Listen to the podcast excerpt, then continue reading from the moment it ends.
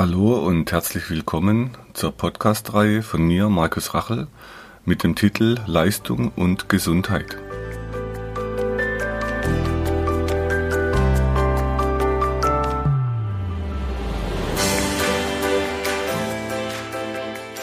Es gibt verschiedene Stichtechniken und Drucktechniken an den Punkten, die wir in der Myoreflextherapie behandeln.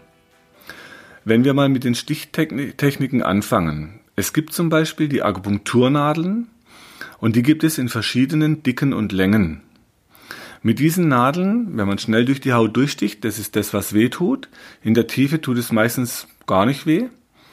Ähm, und man kann damit verschiedene Stichrichtungen nehmen. Man hat allerdings auch immer wieder Gefahren, wenn man irgendwo reinsticht sodass in Lehrbüchern dann immer wieder drin steht, Vorsicht, Pneumothorax, also dass man keine Lunge durchsticht zum Beispiel. Ähm, dort muss man sauber arbeiten mit Desinfektionsmitteln, damit man keine Entzündungen setzt oder Bakterien in, die Wund in diese Stiche reinbringt. Man kann auch mit Baunscheit tieren, man kann mit einer Rolle, das ist so eine, eine Rolle, an der Stacheln dran sind, da wird dann über die Haut gerollt, bis es so leichte Blutungen gibt. Oder es gibt auch so einen Bound-Schaltierapparat, den man aufziehen kann. Das ist ein Federmechanismus.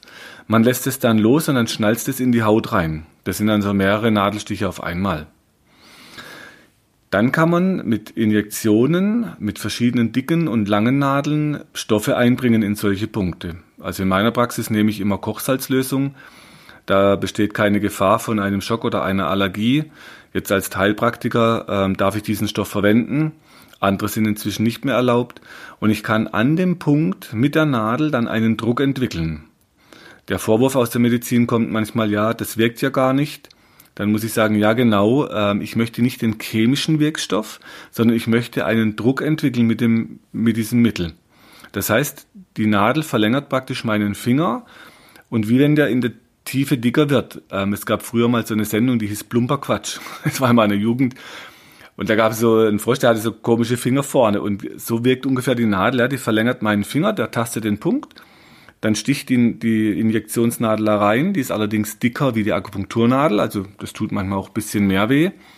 Allerdings durch den Druck auf den Punkt ist es erträglich. Und dann taste ich mit der Nadel in die Tiefe und genau dort wird dann dieses Mittel injiziert. Dann kann ich Drucktechniken äh, benutzen. Und zwar durch den Druck kann ich verschiedene Richtungen am Punkt entwickeln. Also ich kann mal mehr links oder mal mehr rechts. Ich kann die Finger äh, steiler stellen oder flacher. Das verändert den Druck und die Stärke an diesem Punkt. Die Druckstärke kann ich aber auch noch regulieren, wenn ich stärker draufdrücke oder den, die Kraft mehr wegnehme. Ähm, es geht aber auch um die Fläche, mit der ich den Druck entwickle. Zum Beispiel kann ich mit dem Finger, mit der Spitze draufdrücken ich kann mit der ganzen Hand mit mehreren Fingern drücken. Oder wenn ich mal feste Muskeln habe und breite Muskeln, zum Beispiel der große Gesäßmuskel, dort nehme ich dann gerne mal den Ellenbogen, weil man einfach deutlich mehr Kraft entwickeln kann. Das ist jetzt ein Unterschied zum Beispiel im Wasser, wenn wir im, die Myohydrotherapie anwenden. Dort kann ich schlecht mit dem Ellenbogen draufdrücken, da sind die Leute sonst unter Wasser und verschwunden. Ähm, das geht dann nur an der Behandlungsbank. Dann kommt es noch darauf an, wie tief ich den Druck setze. Es gibt zum Beispiel vorne im Becken den Hüftbeugemuskel, den brauchen wir ganz oft, wenn es dann um Rückenschmerzen geht, um Bandscheibenvorfälle, wenn es um Hexenschuss geht, ähm, dann muss ich vorne im Bauch den tiefen Hüftbeugemuskel lösen. Und da drücke ich dann immer, ich versuche mich da immer tiefer reinzutasten.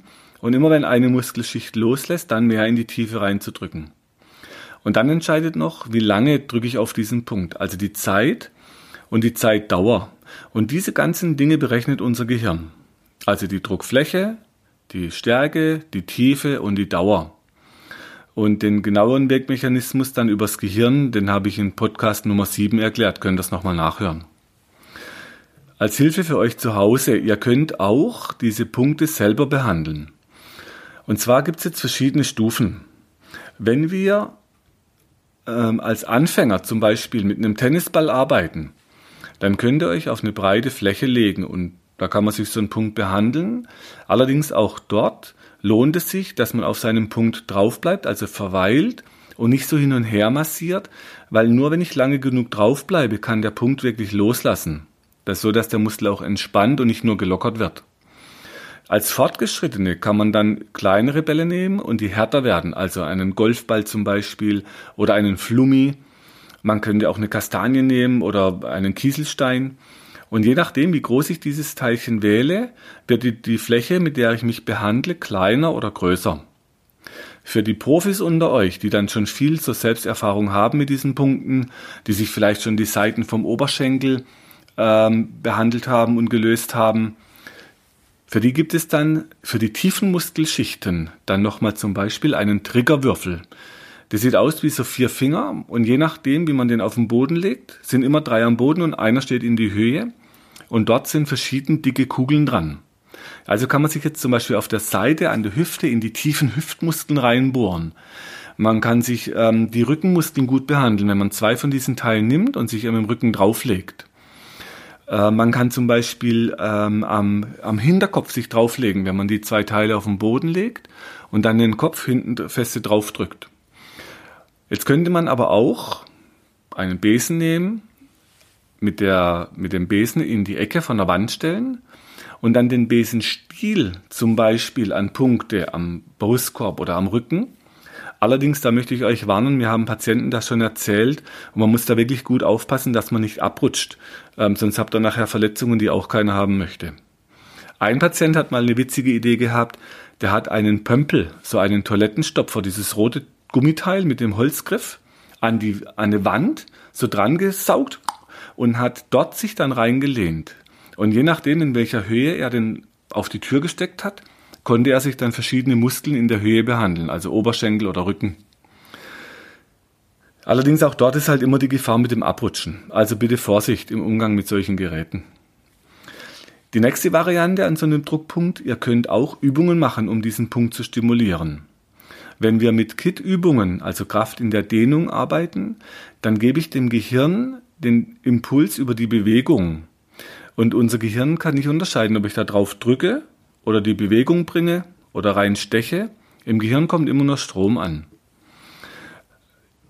Ihr könntet theoretisch auch über Konzentration und Meditation, wenn ihr viel übt, also es gibt zum Beispiel Aufnahmen inzwischen, wo Mönche, die versuchen nur mit Konzentration die Energie zu lenken, die können dann die Hände ganz rot werden lassen in so einer Wärmebildkamera.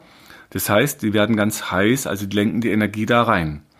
Und was mir Patienten bei der Behandlung manchmal erzählen, die möchten da nicht reden in der Behandlung, was manchmal ganz hilfreich ist, weil man dann halt was über die Geschichten erfährt. Aber manche sagen, nee, ich möchte mich auf den Punkt konzentrieren. Und in dem Moment, wo dann die Konzentration auf den Punkt kommt, dann lässt der Punkt schneller los. Also auch über Konzentration und Meditation kann man solche Punkte stimulieren. Und die gute Nachricht für euch ist eben, egal wie ihr den Reiz setzt, unser Gehirn, das kriegt über die Nerven Strom, beziehungsweise an der Nervenhülle eine Welle als Impuls und kann das dann berechnen. Wenn ihr beim Kampfsport so einen Punkt ganz schnell stimuliert, das heißt dort, äh, wenn wir auf der Matte sind, wird so ein Punkt attackiert, da geht man ganz schnell rauf und ganz schnell wieder weg.